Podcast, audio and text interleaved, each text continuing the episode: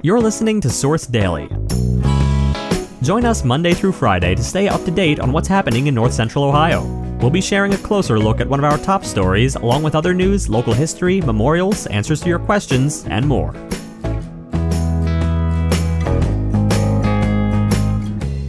Today, a Centerburg man is back in custody after being captured over the weekend after escaping from a behavioral health hospital. And later, Mansfield City Council will vote on water rate hikes tonight.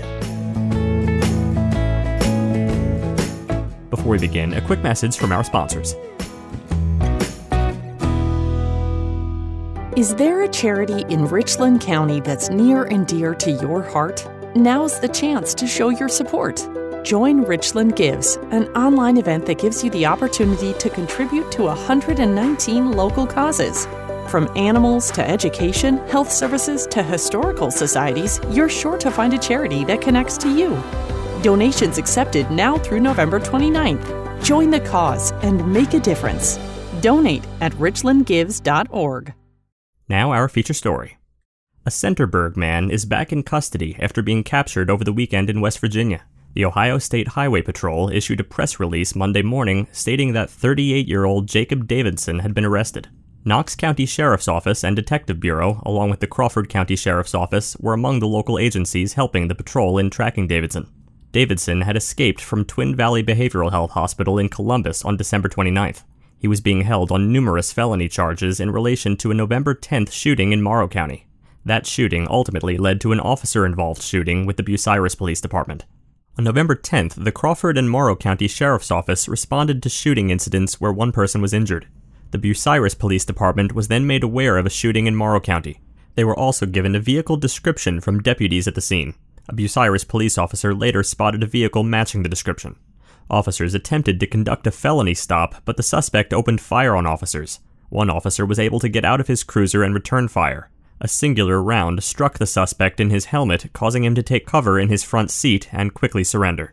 Davidson was indicted for felonious assault, discharging a firearm near prohibited premises, disrupting public services, and improperly handling firearms in a motor vehicle. He was ordered to be held on a two million dollars bond. Then, on December twentieth, Davidson was transferred from the Crawford County Jail to Twin Valley Behavioral Health Hospital before his escape on Thursday.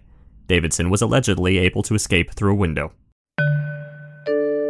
Next, some local history.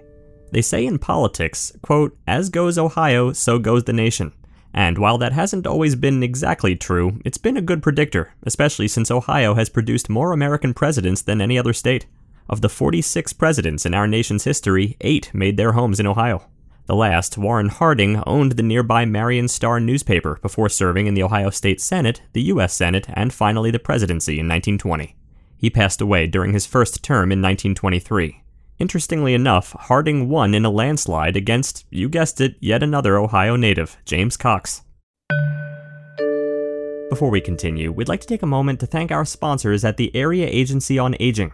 Their Home Energy Assistance Program, HEAP, is a federally funded program that provides eligible Ohioans assistance with their home energy bills. This one-time benefit is applied directly to the customer's utility bill or bulk fuel bill. For more information about HEAP, contact the Area Agency on Aging at one eight hundred, eight six zero, five seven nine nine. You can also visit A A A five ohio dot org and search for HEAP. Next, Mansfield City Council starts the new year tonight with a can it kicked down the road in December. A waterlogged can that's been bouncing along for a couple of months. Local lawmakers are scheduled to vote on proposed water rate increases that would generate about three point four million dollars annually, legislation it first began considering in the middle of October. It's money the city administration has said is needed to maintain any kind of infrastructure capital budget, including the launch of an effort to replace sixty miles of aging small water lines. In early December, the council was informed that water revenues are increasing, but have remained less than expenses in the last five years. Finally, we'd like to take a moment to remember Gail Road. Gail was born in Ashland and was very active at her work and with her Masonic organizations. Gail worked at Mayer Department Store in the fashion department for twenty years. She was a past worthy matron for Eastern Star, past worthy high priestess for Naomi White Shrine, and past royal matron for Amaranth. Gail was an avid baker and loved to make cookies for her coworkers and her family, as well as candies and buckeyes through the holiday season. She is survived by her daughter, son, friends, granddaughters, and eight great-grandchildren. Thank you for taking a moment to celebrate and remember Gail's life. You can submit an obituary for free on Richland Source. To learn more, click the link in our show notes or visit richlandsource.com slash obituaries slash submit.